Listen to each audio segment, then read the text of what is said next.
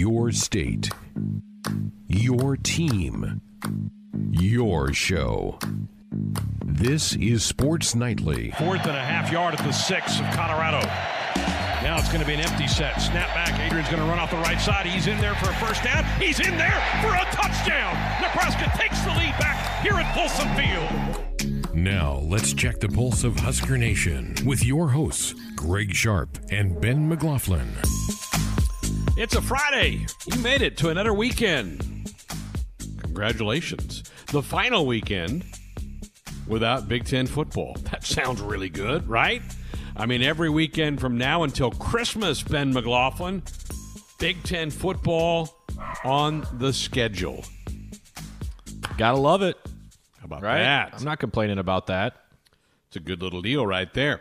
Uh, we got a great show lined up for you tonight. We're going to hear from Austin Allen, Husker Jr. tight end from Aurora. He's going to join Ben. A chance to catch up with him earlier this week. We'll get his feeling for how camp has been going, his thoughts about this offense, and a lot of other little things to hear from Austin coming up in a few minutes. Hour number two, we'll go through our top 25 picks for the week. Some really interesting matchups, including a big time slugfest set for tomorrow night in Tuscaloosa as Alabama set to host Georgia in a rare regular season matchup between the Dogs and the Crimson Tide. We'll pick that game and all the top 25 games a little bit later on in hour number two. Ian Rapoport will be here for his weekly update on the National Football League. More problems for the Patriots. They had to shut their facility down again today. We'll see what that might mean for their game scheduled this weekend with the Denver Broncos. So all that coming up in hour number two. We'll have our weekend preview. I'll look back at all the great guests we've had here on Sports Only during the week with our weekend review, and we'll have our winners and losers of the week coming up at the end of the hour, uh, hour three. And as always, phone lines open and available for you at 531 500 4686. You can also utilize that very same set of numbers for our U.S. Cellular text line. Proud to be the official wireless sponsor of the Huskers, U.S. Cellular, connecting Husker Nation. Well, Tim had this in the ticker that the Big Ten Conference late this afternoon has put out their preseason honorees, five from each division. The Big Ten does things differently. They don't put out an all conference preseason team, they don't put out an all conference ballot with the, rankings of the teams, but they do put, put the top five, and I don't even know why they how they pick five, but they pick the top five guys in each division uh, to go uh, to keep an eye out in both the East and the West, and their their picks a little different than than what I would have anticipated. Let me give you the East first. Kwity Paye, the defensive lineman from Michigan, and then three Buckeyes: Wyatt Davis, the offensive lineman, Justin Fields, the quarterback. Shaun Wade, the DB, and Pat Freemarth, the tight end from Penn State. I don't really see anything glaring there. I think they did a pretty good job in the East. You got any qualms with anybody in the East that's not on there or that is on there? No, I think all those guys are first round picks. Freiermuth maybe not a slam dunk to go in the first round, but yeah, he's a late late first, early second type talent. So no, I don't have any problems with those. Okay. On the West, Rashod Bateman, who has opted back in, the wide receiver from Minnesota, the quarterback for the Gophers, Tanner Morgan, Paddy Fisher, the linebacker from Northwestern, Rondale Moore, the wide receiver from Purdue, and Jack Sanborn, the linebacker for Wisconsin. Your thoughts about the five that they have put out there for the West? Yeah, I mean, in the similar case to the East, I think Bateman and and Rondale, not just because of where they're projected to be drafted, but excitable players. I think um, you know they're enough to to hold your attention. If you're just a casual college football fan and you're watching Purdue and Minnesota play, those are the two guys you probably pick out. Um, Sanborn's an interesting selection because you know he's he's going to have to you know require a certain level of um, projection, I, I suppose. I mean, I, th- I know he played a lot last year, and I actually just rewatched the Nebraska Wisconsin game today from last year, and he was the one that was a beneficiary to that unfortunate interception Adrian threw last year. But I do think that um, you know that's that's a that's a player for Wisconsin's defense that's going to need to be a rock, and they're probably projecting uh, that to be the case. And who was the fifth one? Who am I missing? Tanner Morgan. Tanner Morgan. Yeah, that's that's that's probably not one I would I would have picked. Uh, I know he had a really good year last year. Uh, I mean, throwing to Tyler Johnson, Rashod Bateman definitely help. I don't know. I think I think that, that he's probably in my next group, my next tier. Me- Paddy me Fisher. Paddy Fisher has earned a spot on that list. He's got you know a billion tackles Yeah. in his career. I don't think he's as flashy as those other guys in terms of uh, future in the NFL. He will be an NFL player.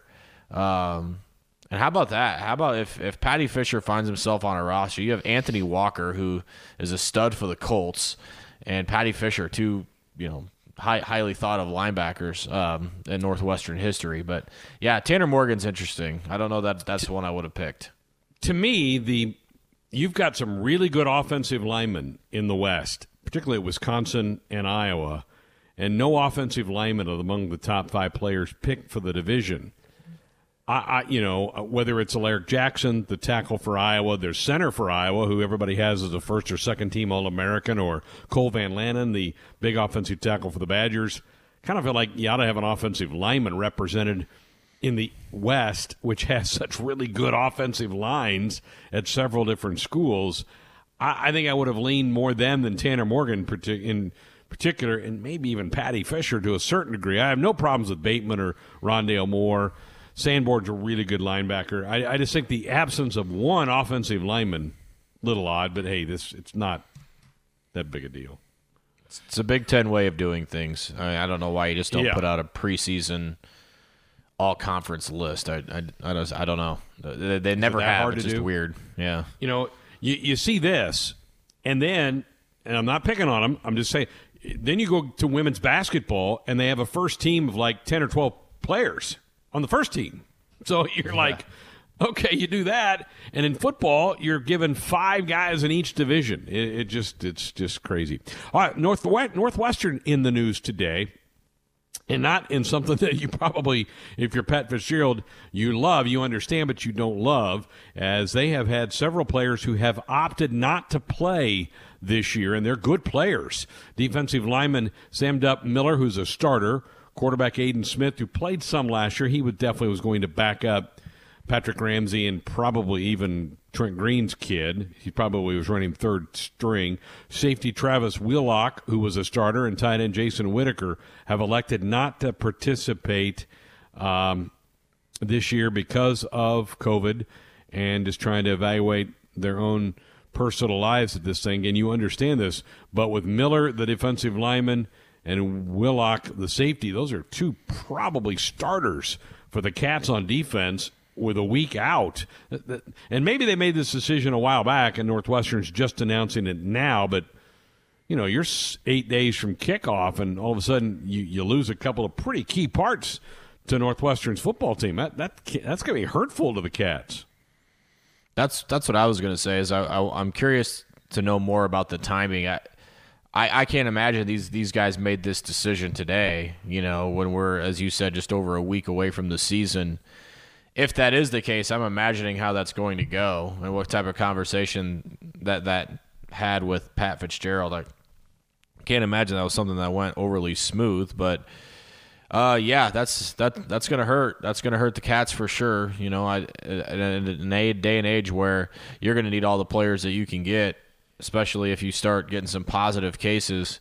Um, it's gonna be a tough tough thing to have to come back from. But uh, I'm hoping to not wake up to any of the those kinds of news or stories on our side with Nebraska because.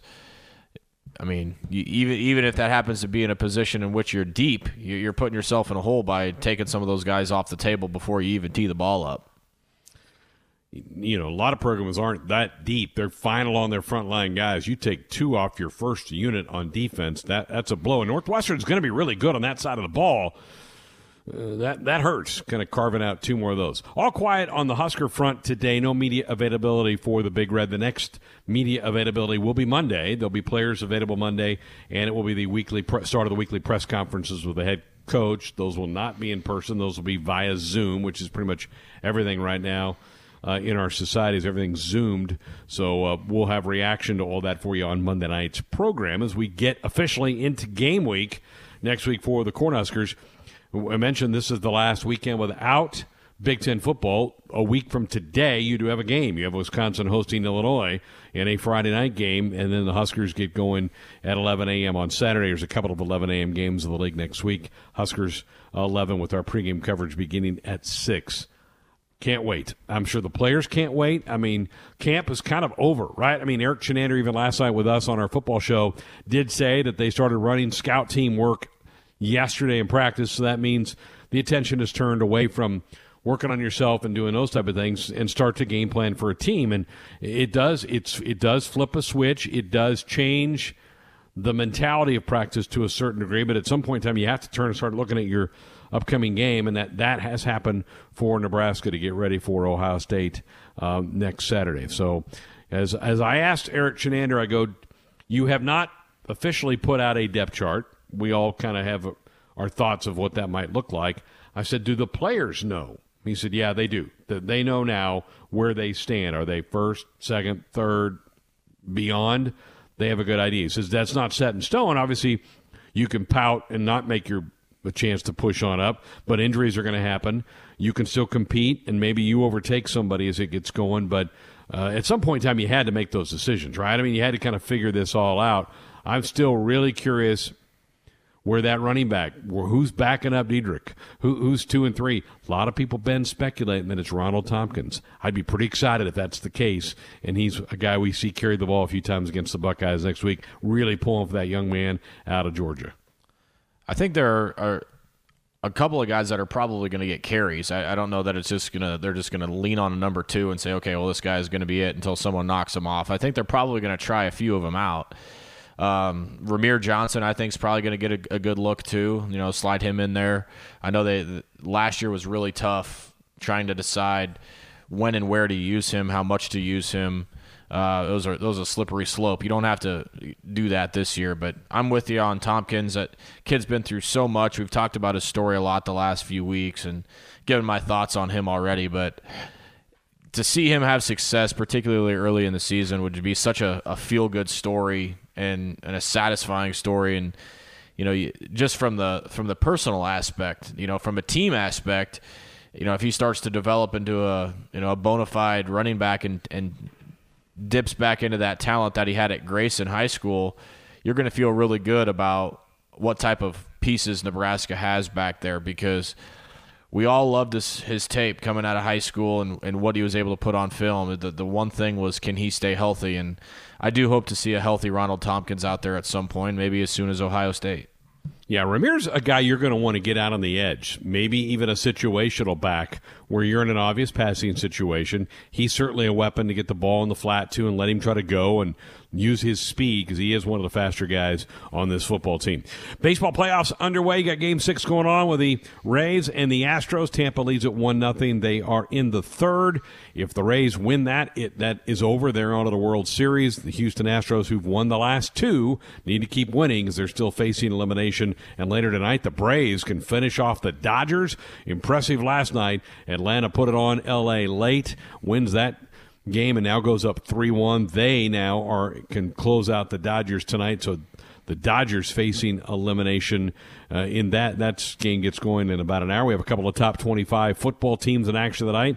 16th ranked SMU losing right now to Tulane 14 to 10 and BYU plays uh, later on the night against Houston on the road. BYU's been very impressive early in the season, although they just kind of held on to beat UTSA last week by a touchdown out in Provo. So didn't play their best a week ago. First, they're back on the road uh, playing Houston tonight, who's only playing their second game of the year. So quite a bit of sports happening uh, around the country tonight. We'll keep an eye on that as we move our way through the show. All right, that's what we're dealing with here on the program tonight. When we come back, Ben's conversation with Austin Allen. That's straight ahead.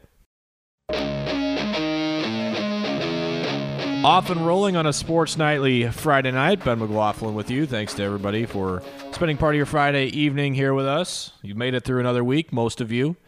We've got you for the next two and a half hours here on Sports Nightly. Talked a little bit about some of the Big Ten names around college football that were released and honored by the conference today. And we'll narrow that focus a little bit more to the Husker perspective, and in particular, the tight end position. As earlier this week, following practice, was able to get a few minutes with Nebraska tight end Austin Allen, who is seeing his role grow more and more the older he gets in Scott Frost's offense. Begin our conversation by asking Austin just what it felt like to be back at the practice field, having the pads on, hitting, and getting ready for Ohio State in just over a week. Yeah, it seems like um, it's not far away. It's it's been a surreal feeling. We've rode a roller coaster of emotions the last couple months of we're not playing, we're playing, and now um, we got we got a schedule at hand, and it's it's it's crazy that we're ten days away from going up to Columbus. How are you feeling right now? I feel like you know you've had uh, enough of the the dip the toe in the water, the experience under your belt, so to speak, to where you're, you're it's kind of full go for you right now. How does it feel to just kind of be in the thick of it, not really in the learning mode anymore, as opposed to just going out and playing football?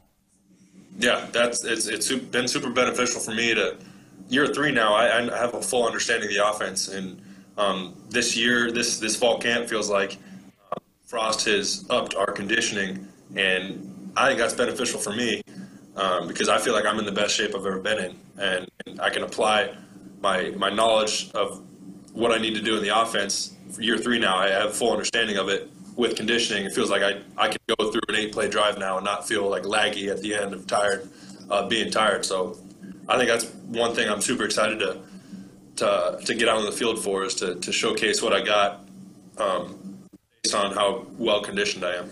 How, how big of an adjustment has that been for you? Really going back since the injury in high school. I mean, you, you've you've this has been a slow progression probably to get to this point right now with not only rehabbing but then you know the off season with weight training and you know eating the right foods and you know it's been it's, it seems like this has been a three year process almost to get to where you're at.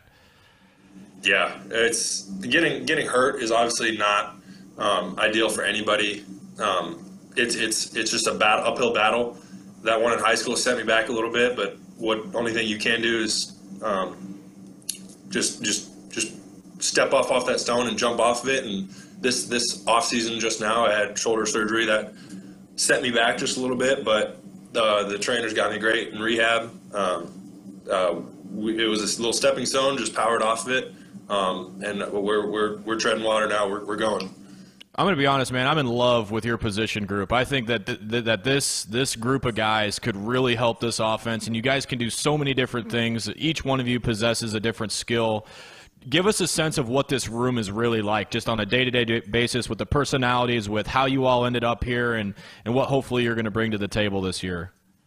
Yeah, I'm I'm excited to see these guys go out on the field and play because all we've done as a unit is is grind together. We we we're in the weight room every day. We're, we're getting better, faster, and stronger. We're on the weekends. We're hanging out. We're learning football. We're having fun.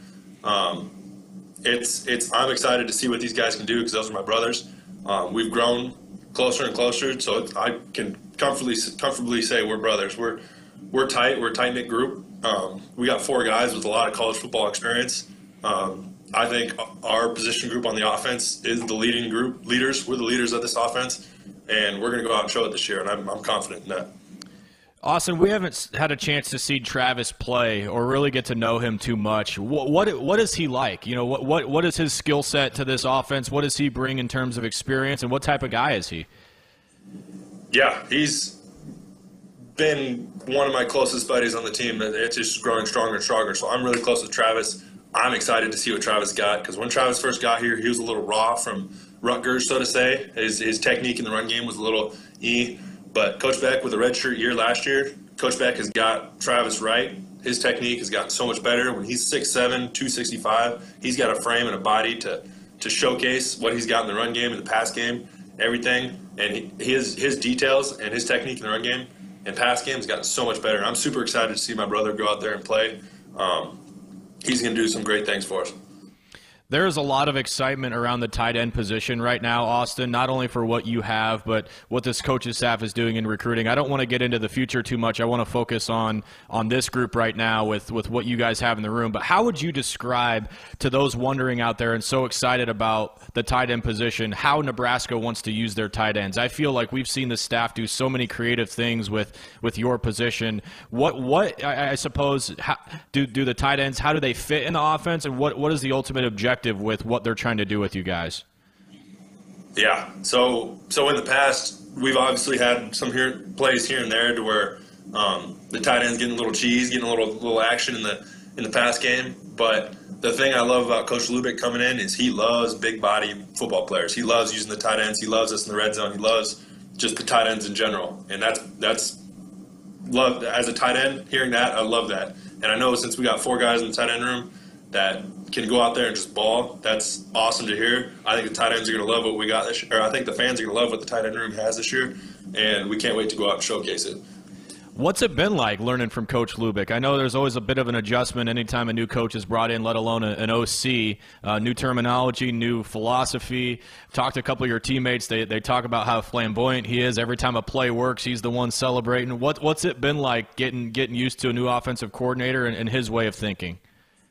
Yeah. So, so if I remember right, he was with Frost a couple years or some years ago um, at Oregon, and so he has he has a background in this offense, obviously, and he's gone um, a couple other places in between there. But lately, it's been a refresher for Coach Lubick to to refresh his mind on this offense and the stuff that he's applied from what he learned in Washington and everywhere else he's been in between to this offense has been awesome. And uh, to, to, to, to bounce off what his enthusiasm in practice, you could you could point it out on every single play at practice when uh, when when a play works, he's the first one to stick his hands right in the air, everything, and he'll throw his hand and, and excitement, and he's, he's very enthusiastic, and he, he loves this offense, he loves his team, and it's, it's going to be exciting to to see what he's got for us this year. Austin, I've talked to probably seven or eight of your teammates over the last couple of weeks, and something that I've asked each one, I'm going to ask you right now is is last year, and I know I don't want to get too much into you know all, all the, the things that went into last year and, and the results, but I know walking, going back and rewatching the games, and I'm sure you going back and watching the film, it just triggers how close this team was to having a completely different record. And I mean, you can point to two or three plays on four or five of those games, and, and Nebraska's competing for a Big Ten West title. That's how close it was in certain instances. What do you take from that, knowing how close this team was, but also knowing that you know there might be 160, 170 plays in a game, and three or four of them are going to determine the outcome? What you have to do to make those plays when they when they arise and, and ultimately be the one that makes the winning plays when it matters.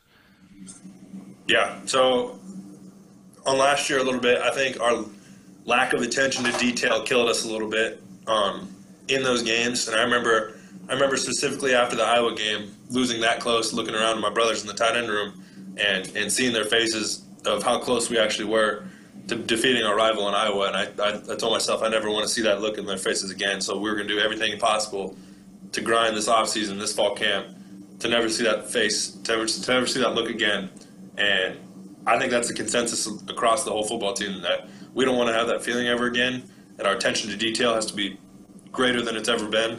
And when we hone in on those details, our offense clicks, and that's evident in the practice and the scrimmages that we've had. Um, so I'm excited to see that. Before we let you go, you mentioned making the offense click. The big part of that's your quarterback. What have you seen out of both Adrian and Luke that's going to give you confidence of, of what, what they can do and you know in those crunch time moments or even just you know in the in the 60 minutes that you're out there, you're trusting them, uh, both Adrian and Luke, to that that you know this thing's going to work and you know they're going to engineer an efficient offense. Yeah. So Adrian's a great athlete. He's he's been doing great things for us. He he. Uh, he's learning. He's learned from what how, what he's what stuff he did wrong last year, what stuff he did right. He's growing to be a great quarterback. Uh, he's been doing great things for us. And Luke, Luke is uh, has grown exponentially and what he's in in this fall camp, and it's been evident across the offense. He things are clicking when he's when he's back there along with Adrian. Um, I feel comfortable with both those guys back there. It's great competition in the quarterback room, and that's going to make us all better. Um, with with Luke, ride on Adrian's tail. That's gonna make Adrian better. It's gonna make Luke better. He's gonna be Luke chasing him. It's it's it's promising to see that we got two guys. I'm I'm super comfortable back there um, running this offense. Austin, I'll let you go with this one. You're going up against your defense every single day, and, and I'm intrigued to see how that matchup's going. What, what do you think of uh, some of the new faces that you're, you're going up against on the defense, and who's kind of stuck out on that side of the ball that is going to give you confidence when you're on the sideline watching that defense? Yeah, so I, I do see a lot of new faces on the defense. Um, but like it, has been for the last couple years, JoJo. JoJo's a menace. JoJo's one of the hardest guys I've ever had to block in my life. Any team, anywhere. Um, and in the, in the, in the middle linebackers, Will Honas has been a madman. He, he's putting guys on their backs. He's just running people over. I know firsthand. He he popped my head back a little bit. He, he's a brick house, and he, he's he's he's one of the fastest. I think he had the fastest pro agility time in our training um, in the off season, off season. So he's his lateral quickness is awesome, and when he applies that with the size that he has at middle linebacker, he's he's a specimen. He's a great great football player, and that's that's been promising to me. Can't wait to see it all unfold, offense, defense, at all. It's been a long offseason for us all, and can't wait to see how this thing looks uh, at the horseshoe against the Buckeyes. Austin, thanks so much for giving us a few minutes. Keep that body right. Look forward to seeing out there against Ohio State. Thanks a lot, man. Appreciate you. Thanks for having me. You bet. Thank you. Austin Allen, Nebraska tight end with us here on Sports Nightly. Uh, really appreciate him giving us a few minutes. And yeah, interesting to hear him call out JoJo Domann and, and Will Honas' names uh, there at the end for sticking out as defensive guys that have been given given the offense some problems. And let's hope that continues uh, with Ohio State as well. Here we are. We're back. Hour number two on a Friday night Sports Nightly here on the Husker Sports Network. Hope you had a good week into the weekend we go. Supposed to be nice weather tomorrow. Maybe some snow around parts of the state Saturday night into Sunday. How about that? Oh, my goodness. Crazy stuff. All right, coming up this hour, we're going to have our top 25 picks of the week. And then Ian Rapoport, the NFL Network, will join us later on in the hour. We'll even have some open phones for you later on in the hour as well. But let's uh, get an update on how we did last week. Tim Curran, how how did the how did we all fare, and what's our seasonal average right now? Well, some some did better than others. Um, I did better than others, actually. In fact, I'm I'm proud to tout that fact. Um, last week, Josh and I both went nine of eleven, leading the pack. Uh, Greg, you went 8 of 11. Ben, just a paltry 6 of 11, uh, while Austin kind of split the difference. He went 8 of 11 as well. Um, everyone got tripped up on the Gators besides yours truly. I picked uh, with the Aggies, Gig'em. Uh, ben, you unfortunately went for Va Tech when North Carolina were the winners. Everyone screwed up with LSU. We did not see Mizzou coming, uh, but Bo Pelini was there to ensure that LSU would not have a favorable result. Uh, Red River, Josh was the only one who didn't doubt the Sooners. We all thought Texas was back. Well, uh, they aren't.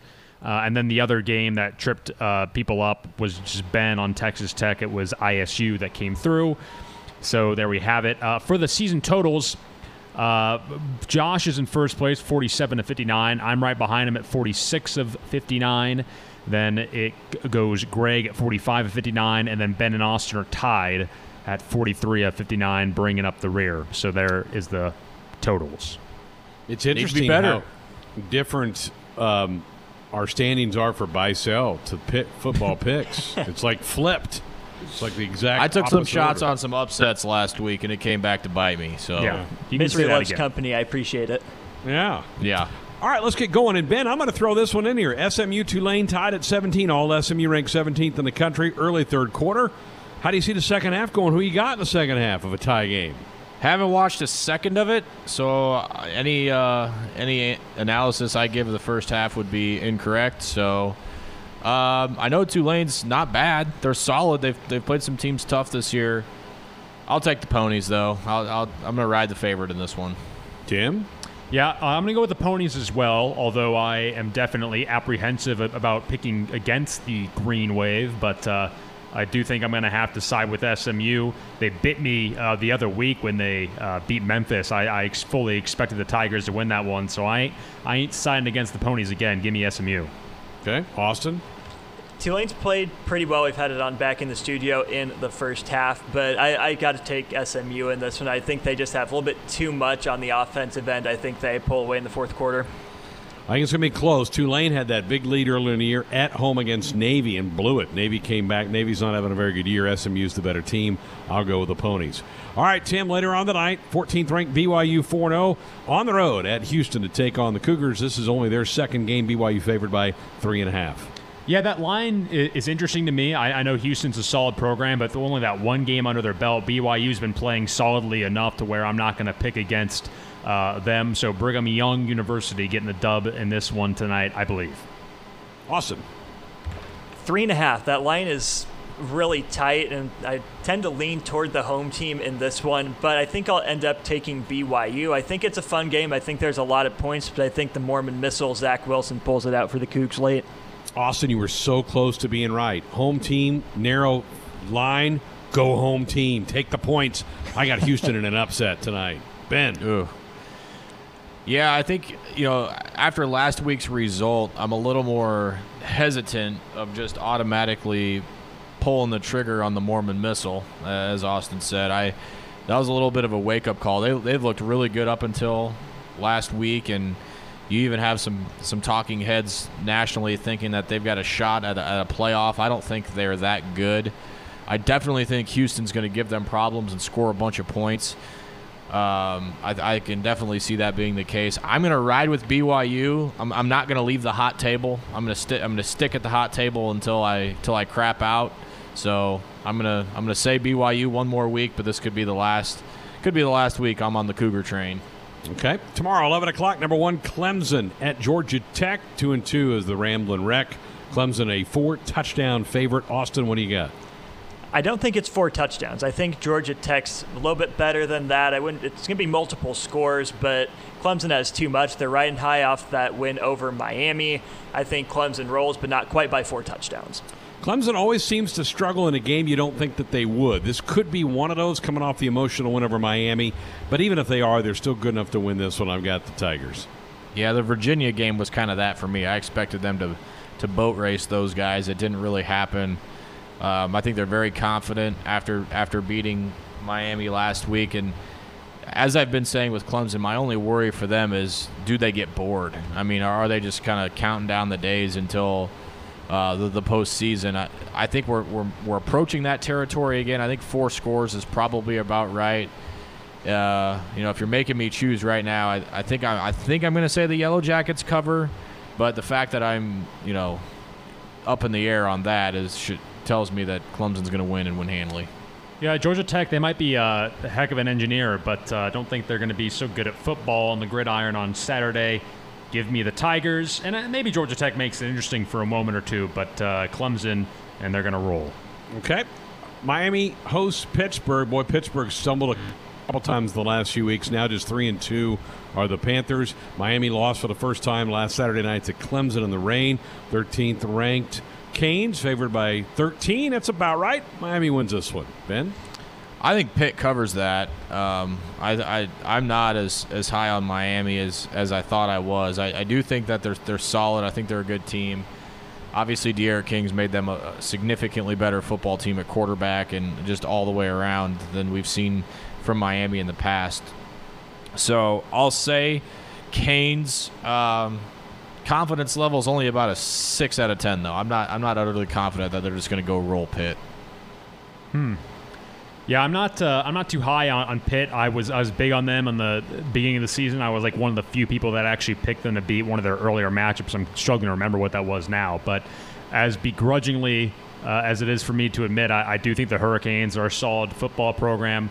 Uh, I think uh, Coach Diaz is, is kind of a eh, well, maybe I'll, I will not say exactly what I think of him on this year program family show, but uh, give me the Hurricanes, and I think they'll probably win this one fairly comfortably, uh, even if Pitt makes it somewhat close. Kenny Pickett is no Trevor Lawrence. That's my statement on this game. Give me the Canes. Okay. All right, Ben. 15th ranked Auburn after a gift from the officials last week to beat Arkansas on the road at South Carolina. And the Tigers, a three point road favorite. Yeah, this is going to be an interesting game. I like Shi Smith a lot. I think he, he is a an interesting Deebo Samuel type player that we've seen come out of South Carolina that could give Auburn problems. Haven't been impressed with the Tigers this year. I, I, I just I haven't. And last week, you're right. That was definitely a gift. They should have lost that football game. And you know, been pretty much knocked out of the SEC West at that point. Um, my my guts telling me Auburn's going to win. My my more I think about it, I think South Carolina may be poised to pull an upset. I picked too many upsets last week, so I'll take the home team, or I'll take the, the favorite here in, in Auburn. Confidence level isn't high at all, though. Bo Nix needs to play better. Yeah, I don't like this matchup at all. Uh, I think I think I'm going to have to side with uh, Gus Malzahn's sweater vests and, and, and, the Auburn Tigers here, but uh, I don't like it at all. But Auburn by a very slim margin. I think last week steeled Auburn. They're not going to overlook anyone, so I think the Tigers come out and they cover. Home favorite or home, home dog. Same thing I said about Houston BYU. Gamecocks knock off the Tigers. South wow. Carolina wins tomorrow on that one. All right, Tim, Kentucky at Tennessee. 18th ranked Vols 2 and 1, Kentucky 1 and 2. Tight spread, just under a touchdown for Tennessee in this one. I think that's probably about right. Uh, but give me the Vols. Uh, Rocky Top and all that jazz. Uh, I know that I, am probably not as big uh, anymore on Jeremy Pruitt's Butch um, as it was at the beginning of the season. But that being said, I, I, still think that they have just enough to get it done against Kentucky, who I, I don't think is that stellar of a football program, but I, I, I could be wrong. Mark Stoops would beg, beg, to differ. He's got a really solid front on the offensive side of the ball. Kentucky should be able to run the ball against Tennessee. I think it's an up for the upside. Give me the Cats. Woo! I think that checkered board end zone will be busy tomorrow with volunteers. I like Tennessee in this one. I'm going to volunteer myself to pick Kentucky. I I, I think they kind of oh. they uh, they put a lot of effort into last week. They played really tough for a long time against Georgia, um, but I I just don't see I don't see it. I don't trust Tennessee. I don't trust Coach Pruitt. Uh, I think Kentucky's defense is solid, and I think it's going to be enough to keep them in the game. And I think they they make one more play. All right. Tim, you did pick already, didn't you? Yeah, I did. I yeah. Okay. Start with the Vols. All right. Austin, this one's to you. A once ranked Louisville Cardinal team, now one and three, visits undefeated Notre Dame at three and zero, oh, fourth ranked in the country. The Irish a little bit more than a two touchdown favorite. I think that number four ranking is a little bit inflated. I wouldn't be surprised to see Notre Dame drop once everyone gets going. I was really high on Louisville coming into the year, but they have consistently let me down both as a, a fan of that style of play and also in this segment. So I absolutely refuse to pick Louisville on personal ground. So give me the Domers. I'm with you. Notre Dame, I think, wins. It's it's they keep them at arm's length. They don't blow them out, but they keep them at arm's length. It's never a threat. Irish go to five and zero. Oh. Yeah, I think they. Uh, Tim, do you no, mind? I mean, yeah, Ben. You know, you know, how, you know the rules. Uh, I uh, always me before you. I, I, am with Austin. I couldn't be more out on Louisville right now. I think Notre Dame blitzes them. I, I am I am very down on that program after what I expected from them this year.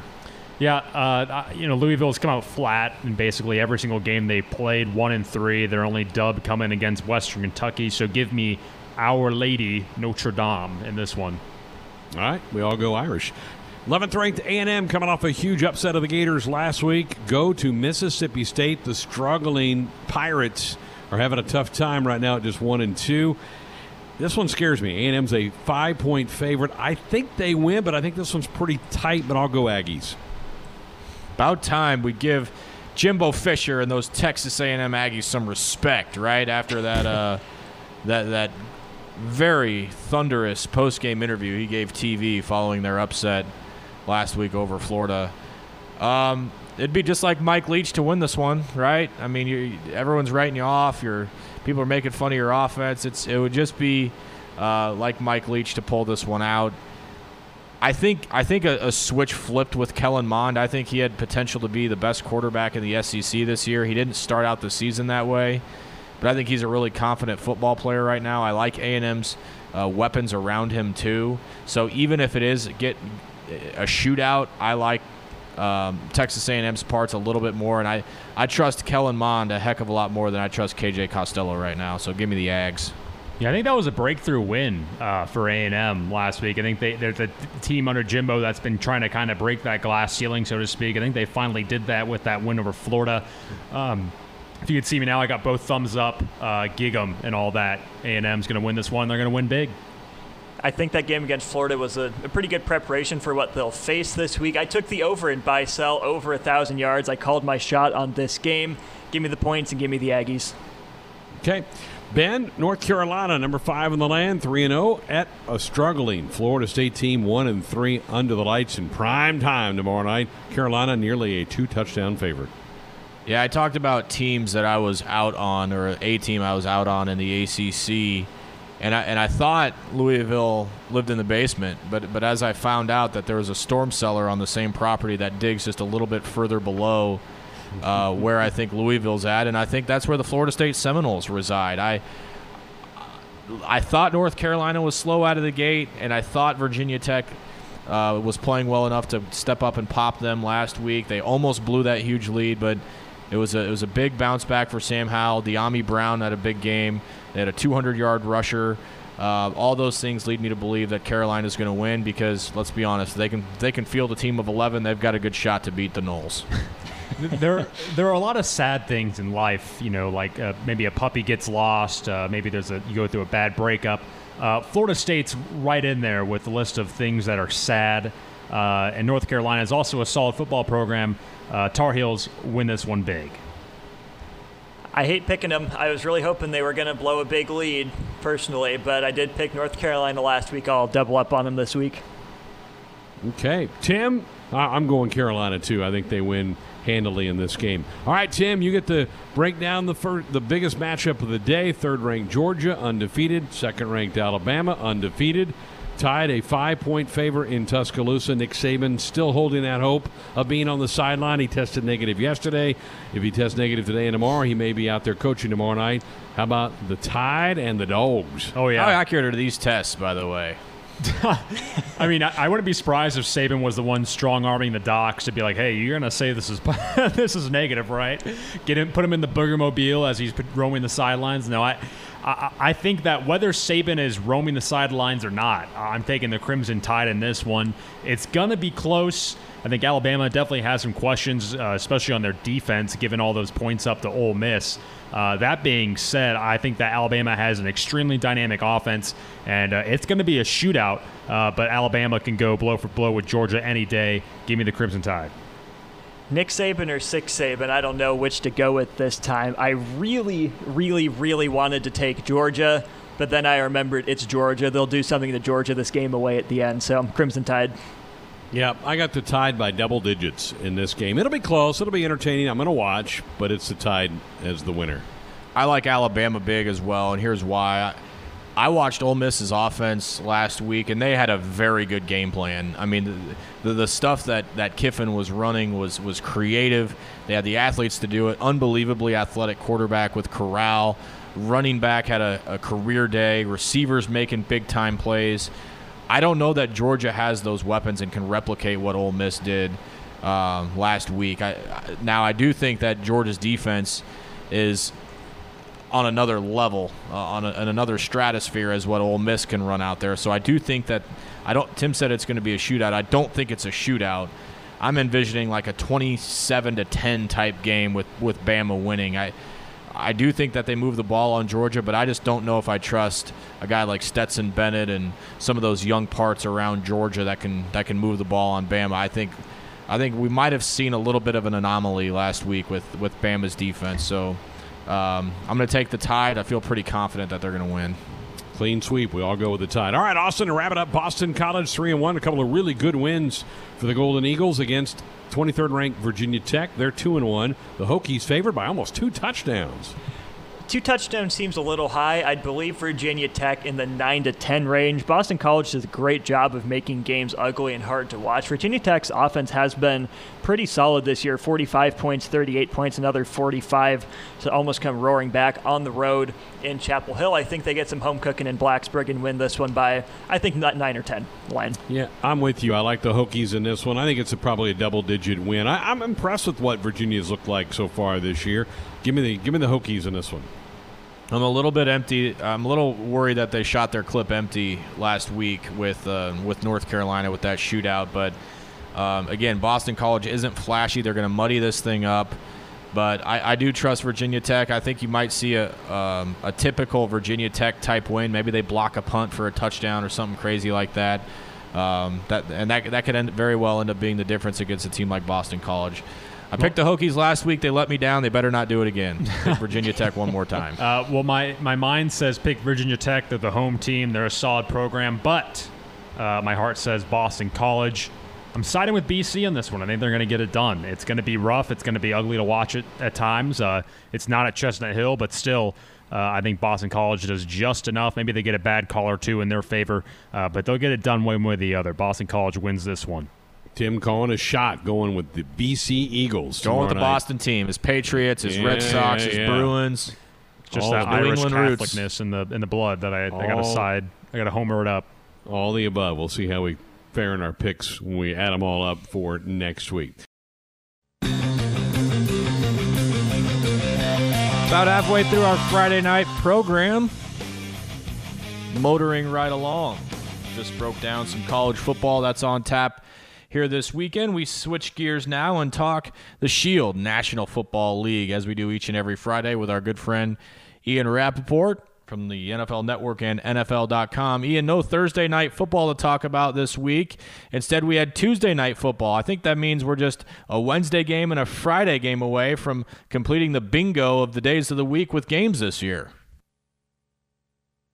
Yeah, you know, it's interesting. I think at the beginning of this, everybody, you know, sort of anticipated, you know, there'd be positive tests. I mean, we knew there would be positive tests. That's one thing that um, Dr. Alan Sills had mentioned many times before the season began. It's not a matter of if, it's a matter of when. And we all knew that. But seeing the adjustments that have needed to be made uh, just because of the schedule and, and you know, COVID 19 related issues has been astounding from, you know, moving a Sunday game to a Monday or to a Tuesday or a Thursday game to a Saturday or a Monday. I mean, it's, you know, it's really been incredible. And, you know, I think anyone who is rigid or, you know, inflexible is not going to do well this year because, you know, you need to be able to play without practicing much. You need to be able to get out of your routine. I mean, all of these things that players and coaches fight against so hard is something they need to be, you know, ready for now. I mean, it has been no doubt about it a very different kind of year.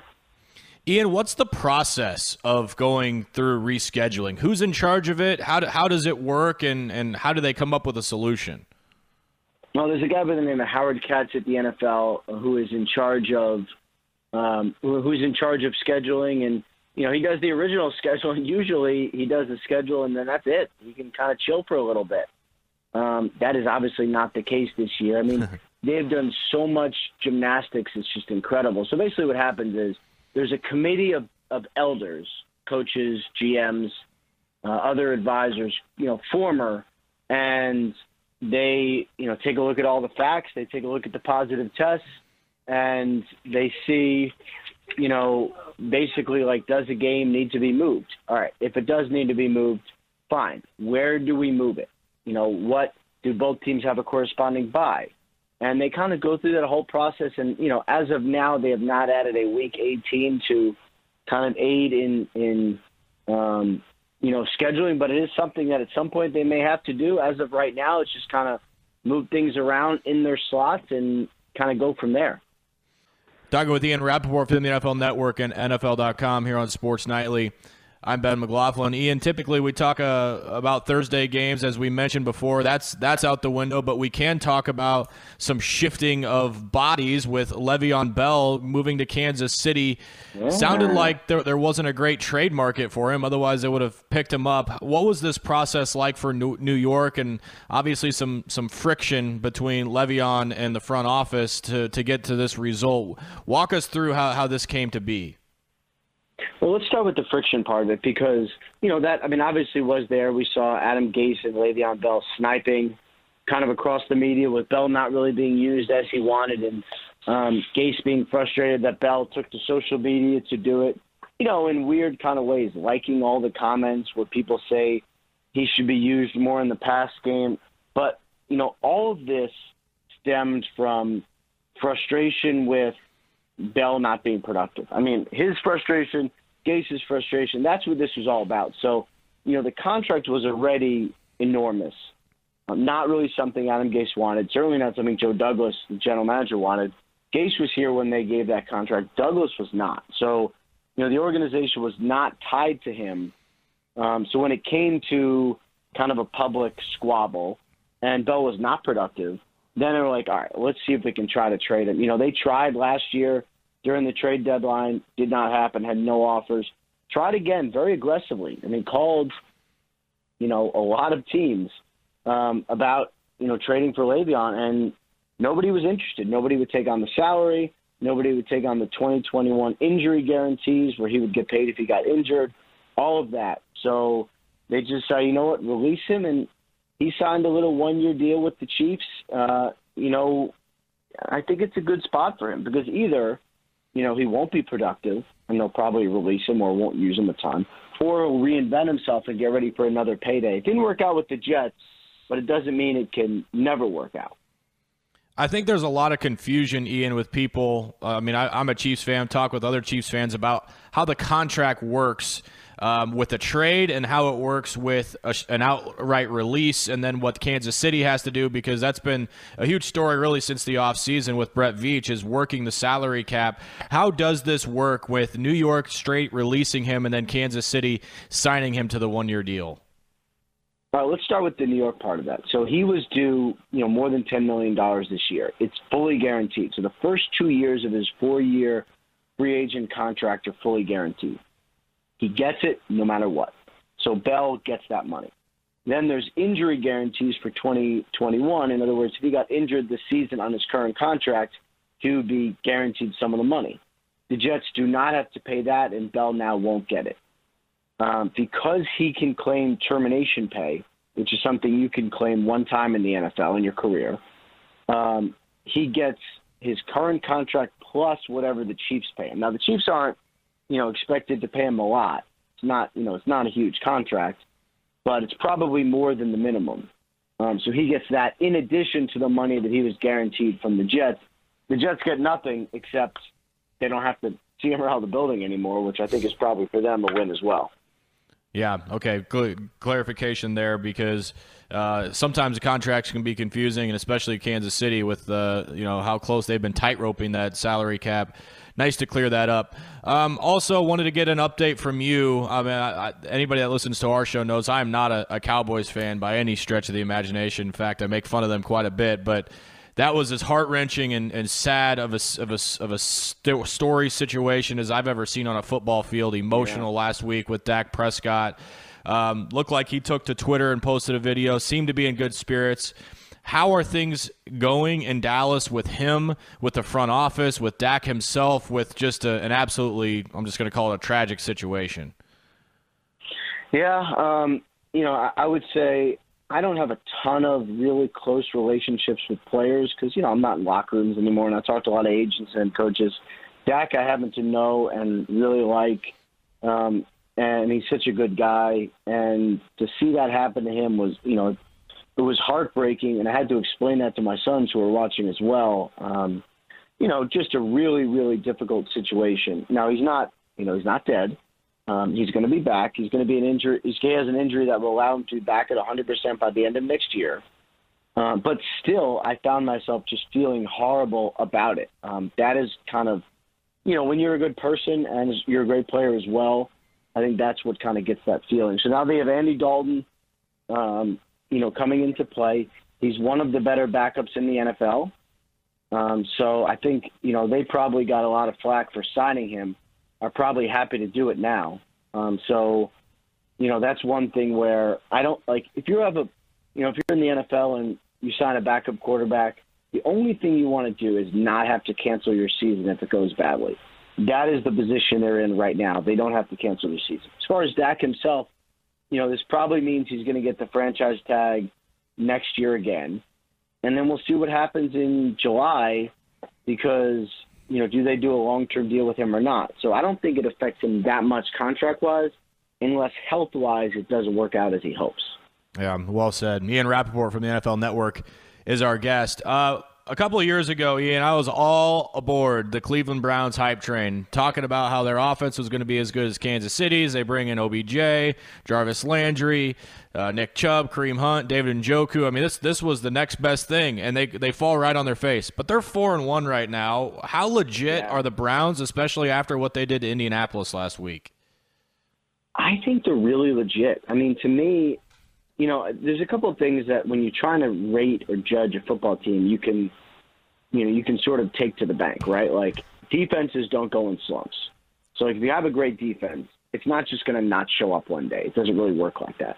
I think run games are kind of similar, right? Like the Browns are, you know, they're physical in the run game. They can run it on anyone. They have Kareem Hunt, who's take the place took the place of, of Nick Chubb, done a really nice job. Um, they can run it on anyone. So even if they're not at their best on defense, passing game, I still think they can run it. That to me gives them some staying power. I mean, this is kind of the team that I think the Browns wish they would have. You know, like for years. I mean, this is the team they hoped to build. Just took a while, and they needed to find the right coach, and they made a couple wrong turns a couple places, but um, they look to me now like they're in a really, really, really good place, uh, and I don't think they're going away anytime soon. Talk about physical running games. That's what we've seen from Tennessee for a while. Four and zero for them. How it seemed like they're kind of us against the world type mentality with what we've seen since the their situation with the league and the and the protocols. What what kind of feeling are you getting from Tennessee about uh, their attitude as a franchise, considering the last two weeks that they've had? I was really surprised by their attitude. You know, I mean, what we all in the media reported was what the NFL and the NFLPA were looking into, investigating, reviewing, however you'd want to say it, about their potential COVID 19 violations. You know, like it, I don't think anybody made it up. I don't think anyone meant it like they were out to get him. It was just simply, this is what the NFL's looking into. And they kind of took it like, you know, everyone's discounted us, everyone's brushed us off, they've talked trash about it. It's not really like that. No, I mean, I don't personally don't really care. You know, whatever. If you're an NFL team or a player, whatever it takes to motivate you, like great, I'll take it. You know, take whatever perceived slights you want. I just didn't think those were actually there. Um, but you know, I mean, if that's what Tennessee feels, the bottom line is they barely practiced for two weeks and came out and just beat the heck out of a really, really good Bills team. Um, so you know, you do that, you get to talk, and you know they've basically gotten a restart here, and everything seems to be on track for them. Ian, we'll let you go with uh, one quick update in Denver. Melvin Gordon's had a heck of a week. Apparently, he's sick, and, and uh, the reports of uh, a DUI. How, how are the Broncos gonna gonna handle him, both with the off the field incident and, and the illness right now? Like, what, what's what's best case scenario for Melvin Gordon in the next week? Well, you know, he was ill with a non-COVID related illness today, so he did not practice. Could potentially play in the game Sunday. That's going to be interesting to see. Now, remember, with a DUI, it's an automatic suspension. So the league is going to discipline him. So usually, not always, but I'll just say usually, teams allow the league to do that, and that's how it gets handled. So, you know, it would be not unprecedented, um, but it would be a little surprising if the Broncos also discipline him, knowing he's going to get disciplined from the league. Uh, but we will see how that plays out. Sounds like he really took some accountability. Um, took a lot of accountability for his actions this coming week when it came to inside the Broncos building. Yeah, that's an interesting situation. We'll see how that plays out in Denver. It's the last thing they need right now. Another star off the field with the, the season they've had. Ian Rapoport from the NFL Network and NFL.com with us here on Sports Nightly. Ian, thanks so much for the update. Appreciate you giving us a few minutes. Look forward to talking again next week. Enjoy the games this weekend, man. Man, that is our best bumper music right there. Love that. Gets me in the mood for a little weekend. We're here, right? The preview coming up in a few minutes. We'll have our weekend review put together by Josh Okerman toward the end of the hour, and then we'll have our winners and losers of the week. Looking forward to that little category. But let's get it launched with the preview. It's time for the weekend preview. The part of the show where we tell you everything you have to watch this weekend. Come in, watch. It'll be a good one. Sometimes we give you good advice, I could watch that all day. but we're not perfect. There were times I'm like, this is so dumb. Why am I watching this? It's the weekend preview with Ben McLaughlin. All right. Well, there is stuff on here, but sadly Uh-huh. enough, some boxes getting closed out, and every passing week of Major League Baseball, we're getting closer to the World Series, and that will be taken off. So. Uh, we're, we're doing what we can. We're getting by, and, and hopefully, very soon, the uh, college basketball season will start, and, and we'll add a few boxes for the first time in a while. So, relatively sparse, but we'll jump into what's on tap here anyway, starting first with college football, as we always do. Beginning right out of the chute at 11, number one, Clemson at Georgia Tech, who is 2 and 2. Uh, this one on ABC, as we mentioned, Clemson nearly a four touchdown favorite in this one. On the heels of beating the Hurricanes last week, any any potential of a sleepwalk 11 a.m. kick on the road? Possibly. Uh, there's just such a big talent gap in this one. I, I they could struggle and win still by double digits. Yeah, and that's I, I'm guessing most see that happening. Speaking of Miami, they're licking their wounds after last weekend. They're at home taking on Pitt, who is three and two. Canes nearly a two touchdown favorite in this one. Kenny Pickett, D'Eriq King, the quarterbacks going head to head to head uh, down in Coral Gables. So we'll see how that one unfolds. We'll go to the SEC for the next couple at 11 a.m. on ESPN. 15th ranked Auburn at South Carolina, who is just one and two, but just a three point favorite uh, for Auburn on the road against South Carolina. You call for the upset. What do you Yeah. What do you like about South Carolina in this game? Well, I just th- th- they've been so close. They should have had. Ten, they were right there with Tennessee a couple weeks ago. It's more of what I don't see from Auburn, Ben. It's really that's where I'm. I'm not. I don't love what I've seen from Auburn the last couple of weeks. Really got stoned in their game with Georgia, and then we're fortunate got a great break with a bad refereeing call, or they lose at home to Arkansas last week. That's more. It's more what I don't like what I see from Auburn than what I love about South Carolina. Yeah, easily could be one and two right now. Stick it in the SEC, also at eleven. This one on the SEC network. You have Kentucky, who is one and two against 18th ranked Tennessee, who is two and one. Guarantano had uh, a decent day for the first half, and then the wheels just fell off for Tennessee in the second half against Georgia. It's hard. It's hard for me to really gauge Tennessee. They had that tough game with South Carolina. Uh, they played Georgia tough for a half, and then they get blown out. So I don't really know how to handicap Tennessee right now. Yeah, this is a bit of a toss up game to me, too, because I think Kentucky's a little better than their record says right now. This will be fun. This, these two don't like each other. It's a pretty good rivalry game tomorrow, but in, in that case, you tend to lean toward the home team. Right.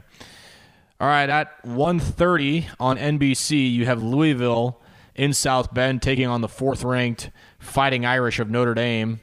Uh, Golden Domers nearly a 17-point favorite in this one at home. I don't see Notre Dame stumbling here, but who knows? You know, there's some athletes out there for Louisville. I just their their defense is just really bad. They've, they've been disappointing, haven't they? The Cardinals. The Irish just kind of plug right along, do what they need to do, and I think that'll be the case again tomorrow. They struggled against Duke in the opener, but ever since then they've been rolling. At three o'clock on ESPN, 11th ranked Texas A&M on the heels of an upset over Florida. How about that? A&M all the way up to 11 in the polls after that victory over Florida. They'll take on Mississippi State, who had the big win against LSU, and they've lost two straight, including Arkansas.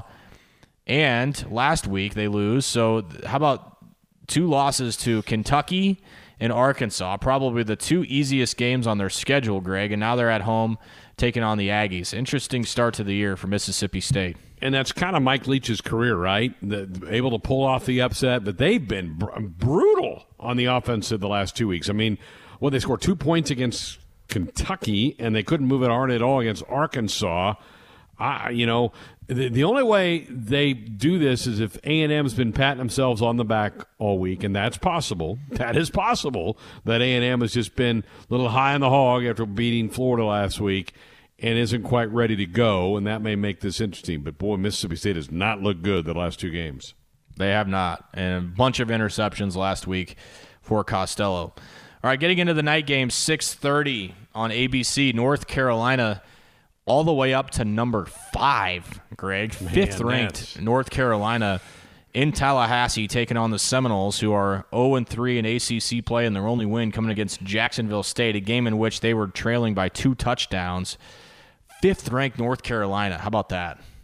Seems awful high, doesn't it? And, and, you know, we we don't we still don't because the Big Ten isn't playing. We don't really have much to compare them with. But I I've watched a little bit of them. I like their team, but I don't think they're top five. I I think they're barely a top ten team. But that's not going to matter tomorrow. Talked a little bit about this on Monday, but seriously, what's what's going on in Tallahassee, and, and how big of a project is this mm. for Coach Norvell? And if it's not him, whoever else takes over. How many coaches are? Is he the second guy or the third guy removed from when Jimbo left? Well, they had Charlie Taggart. Charlie Taggart, and now now him, or was there somebody else after Taggart? Um, Norvell's now. remember. It might have just been Taggart to Norvell. That that's probably right because it's only been Jimbo's only been A and M three years, right? So it's probably just been those two. yeah. Uh, I'm trying to think. Austin there- will dig that out. yeah, that, that's it. Yeah, But that's it. That has just to be those it. two guys. Yeah, because they but but they cut loose Taggart early in a year, right? So they had an interim guy for a while, I think. Yeah, maybe? uh, yeah, they did. I think for like half the season, like six Yeah. games maybe. Okay. And then Taggart had had two seasons, and then um, Coach Norvell. Norvell. So yeah, Jimbo was there. You're think, right. for like seven or eight years. just can't get it going. Tennessee's been in that kind of same rut too for a while, though they're making some progress. But I don't I don't see this team digging out this year. I think it's a mess down there. It is. Okay, this is the game that you were alluding to earlier about having your excitement. I think this is everybody's game that they're that they're pointing to. Uh, the big one circled on the calendar for tomorrow, seven o'clock, CBS. Third ranked Georgia, second ranked Alabama. I've already seen some talking heads saying, "Yeah, this could be a, uh, uh, a you know the rematch of the SEC championship game," and they're already saying, Greg, that the loser of this game is not eliminated from the playoff. It makes me sick that we're already pigeonholing this this conference as a you know a one loss team getting in there. But here, yeah, here we are. But anyway, back to the game. How do you see this thing going? Uh, t- Georgia's defense will let them hang around on this thing, but Alabama's just a little bit more well-rounded football team, and they're the home team. That that'll ultimately end it. But I, I'm- I'm looking forward to watching. You're going to see a lot of great athletes out there. You're going to see two really well-coached football teams. Uh, that that's what will intrigue me is what what's the chess match like in this deal. Yeah, I'm seeing like a 31-17, 31-24 type game um, with Bama coming out on top. But yeah, Nick Saban. It's it, it helps them that it's a home game. Imagine if this was a road game. There's no way uh, he would be there for that. Also at seven o'clock in the ACC, Boston College and 23rd ranked Virginia Tech in Blacksburg. Vatek a two point two touchdown, 14 point favorite in this one. Each team with one loss entering the game. If you're needing a refreshment, the game's postponed this weekend with top 25 teams. Seventh ranked Oklahoma State and Baylor, that was postponed. Baylor is a mess right now with COVID. Eighth ranked Cincinnati and Tulsa has been banged, as has LSU and 10th ranked Florida. Uh, it's the Gators on the receiving end of that one. Quite the the change in philosophy we've seen from Pack the Swamp, uh, starting on Sunday from Dan Mullen to right now, where uh, that game is just not happening. Yeah, and you know that that team. You had two teams really struggling. I mean, you had Florida probably really smarting from losing to A and M, and LSU's just had to be. They're they're up in arms in Baton Rouge after losing to Missouri. Awful defense last week for LSU, and then to have first and goal at the one with a chance to win the game, and you can't get it in the end zone. Crazy stuff for LSU. You called it though. We had them ranked in our preseason top twenty-five at eleven, and you said that is way too high for LSU. Yeah, I don't even. I think I don't even think I expected them to be this bad. But man, they are just not having a good season.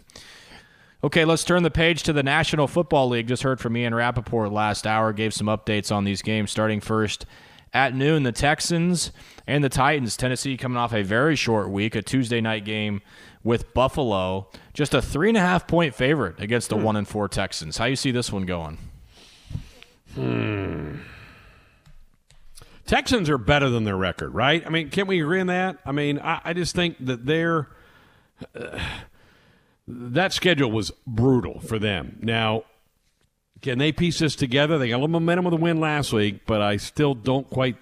I don't see them winning that game, even though I think they're better than that record. Yeah, I don't know. I don't know how good their defense is. I, I they Yeah. have a lot of question marks on that side of the ball, and Tennessee is a really confident group right now. Yeah. Also at noon, you've got the Bengals and the Colts. Austin Orman's fighting Indianapolis squad, a seven and a half point favorite against Joe Burrow. This this offense has really slowed down for Cincinnati in recent weeks. I think uh, three straight 300 yard games for Burrow to start, and um, you know the last few have kind of welcome to the show a little bit. He's going to get beat up as this year goes along. Boy, how about the the Ravens? Defensive coordinator is, is really upset that the Bengals kicked that late field goal to avoid the shutout the week before. It's going to be a long season in Cincinnati. Colts are a little bit better than some people think. Austin's going to have a team I think is going to be in this playoff hunt here in a month. I don't know. I'm not. I'm not just saying this because they're Austin's team. Uh, their really first chance for that defense against anybody substantial was last week against Cleveland, and they ran through them like a knife through butter. So I I need a little prove it to me with with Indy, and I don't know that uh, this is going to have this is going to have a significant impact on the Colts season with a win over the Bengals, but we'll see. I know they've been banged up on that side of the ball. Uh, Darius Leonard's been been banged up, and they're still dealing with some injuries, and they still have Philip Rivers as a quarterback, which is guaranteed he's, spotting the team seven points for a pick six at least once a week. So he's just fine. He's uh, he's got a wet noodle for an arm right now, and yeah, and and plus Indy's banged up at the wideout position. They're going to have to find a way to to be Indianapolis and get the ground game going and just wear teams down because Philip Rivers is just not the answer. Austin, you care to hop on here and elaborate on your Colts and, and give us a breakdown? I, I feel like offensively, um, they're going to need to start figuring things out and shorten some games up. The offense is an absolute mess. Philip Rivers was personally responsible for nine points in the game. The Colts lost by nine. They're only rushing for four yards a carry, which is not great. Jonathan Taylor's starting to figure some things out, but not near to the level that the Colts need. And defensively, last week Baker Mayfield was two for nine for 19 yards in the second half. Colts defense came up big. Offense couldn't get it done. Two touchdowns in the Colts' last 22 offensive drives. I am officially worried. Yeah, bad, bad, bad deal for the offense. But it will get better. I think I, I, Austin, correct me if I'm wrong, but I know the Colts' schedule gets easier, right? These next five or six games start. No, starting to, it doesn't. No, it gets, it gets harder. They still have Green Bay and Pittsburgh, all the divisional games left. Two against the Titans. It's only uphill from here, unfortunately. Oh, man, I mean, maybe I was thinking of a different team. I was thinking it would get a little easier for them, but okay, they should they should get this one. They should get the one against Cincinnati noon on Fox yeah. there. All right, also at noon on Fox, Falcons and Vikings combine one and nine between these two powerhouses. First game for Atlanta without Dan Quinn as a head coach. And they should have a couple of wins. Those those fourth quarter collapses against the Cowboys and the Bears, inexcusable. He should have been let go then. They held on to him far too long. But because they've been able to build some leads, I think there's some ability there for the Falcons here's my here's my assessment of the Falcons. Defense bad. Defense yeah. equals bad. Matt Ryan hasn't thrown for a touchdown in the last two games, which is crazy to think. Todd Gurley started to get it going, which is a huge positive for Atlanta. If you're also looking for a silver lining, Julio Jones uh, is going to play this week, and that didn't sound like he was really yeah. all that injured. So, I mean, you're getting Julio back. That will make Matt Ryan better. That should make the offense better. But Gurley's getting going. I mean, he's had a couple of really nice games in a row for Atlanta. But the problem with the Falcons is they're going to have to score 40 to win because their defense is atrocious. Agreed. Not have been a good week for the Broncos or the Patriots for different reasons. The Broncos starting running back gets a DUI with Melvin Gordon and then uh, is sick, misses practice to an illness, non COVID related.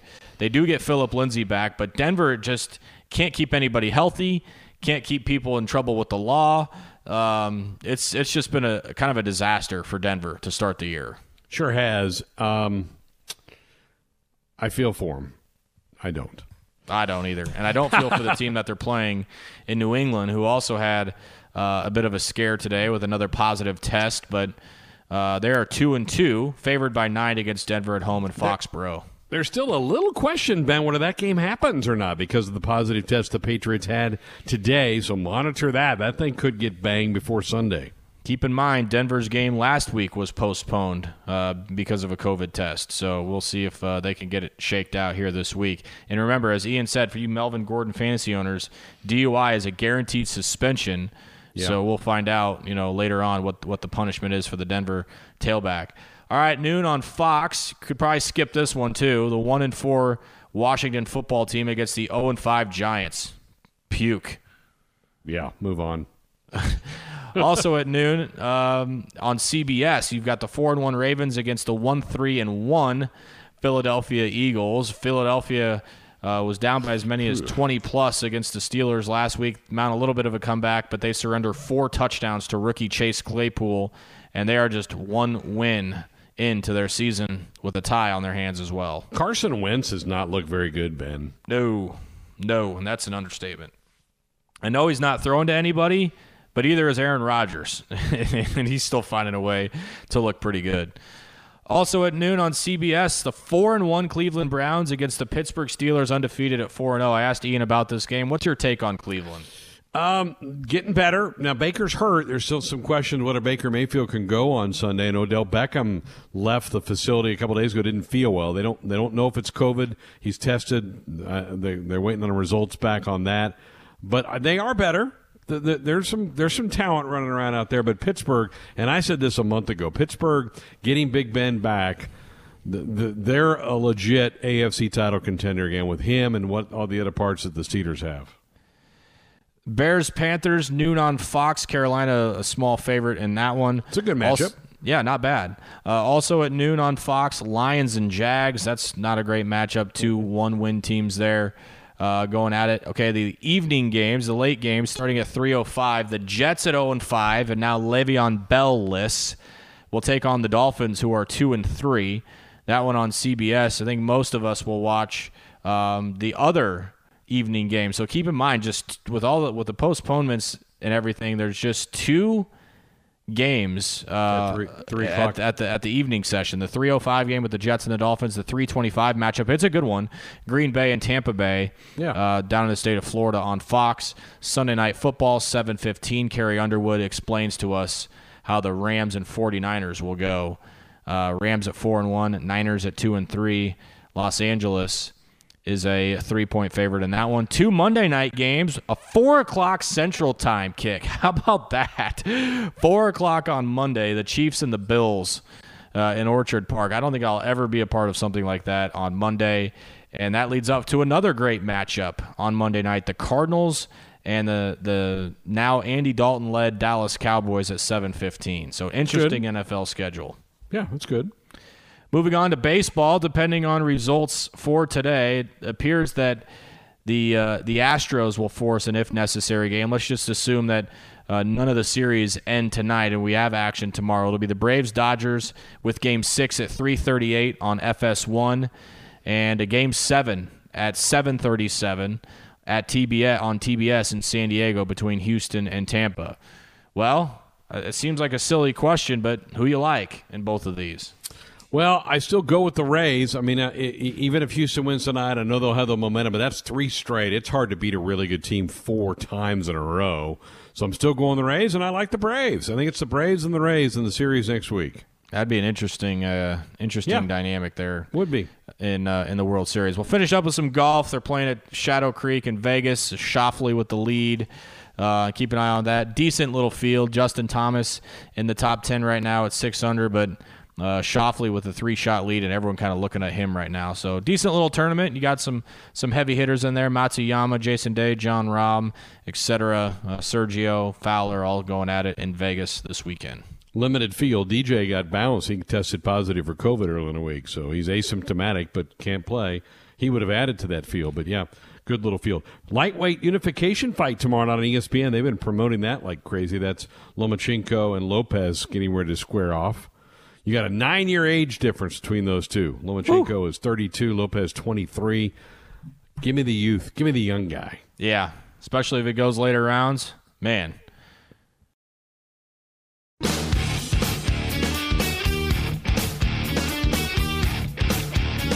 We're back. Sports Alley, last few minutes of tonight's show, and that'll wrap up the week as well. We always like to save our winners and losers to wrap up the week. Ben, lead us off with this little fun exercise. Yeah, my winner of the week goes to former Nebraska baseball coach Darren Erstad. Plugged his first What? hole in one yesterday. Oh, come on. Really? Jarred it. Jarred it, according to his wife. So Congrats to you, Darren. You uh, well deserved. You got your one up on me now, which is a surprise to nobody. My loser of the week is is the Tennessee Titans. I I realize that they they're undefeated and they won, but their whole attitude and, and Ian and I kind of talked about this is really annoying. Like like they're mad at reporters, they're mad at the league for for them reporting and doing their jobs and doing what they were told. And then it's like, you know, everyone's picking on you and nobody wanted you to win. No, no one you wanted to do just shut down the NFL. That's what we didn't want to have happen. So yeah, not well Tennessee's not not a franchise that I'm pulling for right now. Don't don't go hold some offsite workouts. Totally Yeah, against league the protocol. protocols. Right.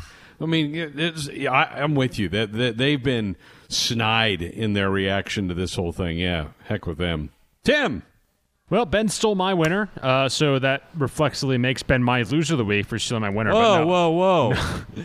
No, I, well, actually, my, my loser of the week uh, is actually Kawhi Leonard. The the story uh, surfacing very recently that he was uh, seeking some preferential treatment with the Clippers. He was living in San Diego part time. He only got like had to play like 57 games. Was late for team flights. Now, ha- having said that, uh, I was talking to Austin during the break. I would totally accept preferential treatment uh, given to me, but I'm still going to make fun of Kawhi Leonard for being a loaf uh, and and generally rubbing his teammates the wrong way. He also apparently had the power to like dictate whether or not he could be pulled from games. Uh, he had that power over Doc Rivers, and they blew that lead against the Nuggets that they had Jeez. three one in the playoffs. So the Clippers really are losers all the way around, but so is Kawhi Leonard, my loser of the week. Wow. Okay. Austin. All right, I'll start with my winner. It comes from the Taiwanese Baseball Association. It's the Fubon Guardian center fielder Lin Che-hsuan was his name, and he did something I've never seen in baseball. So an opponent hit hit one pretty deep to center field, and the center fielder, this Lin guy, jumped up, grabbed it, and then acted like he didn't do it. So the runner goes all the way around the bases. They put the, the home run up on the scoreboard. As soon as he crosses home plate, center fielder throws the ball in. They take the run off the board. It was pretty funny. Yeah, there's a whole video on Twitter. I'll see if I can Oh, Jeez. find it and holy share it. cow. So really clever. I've never seen someone slow play it that long in baseball before. So that guy is my winner for his creativity. Props to him for that one. And my loser is Bronny James. So a while ago, Bronny signed with FaZe Clan, one of the more preeminent esports organizations, and so he's been a member of them for a while. And he was signed up to play in a Call of Duty tournament earlier this week with one Odell Beckham Jr. However, LeBron got home from the bubble and retroactively disciplined Bronny for posting a picture or a video with a blunt on Instagram.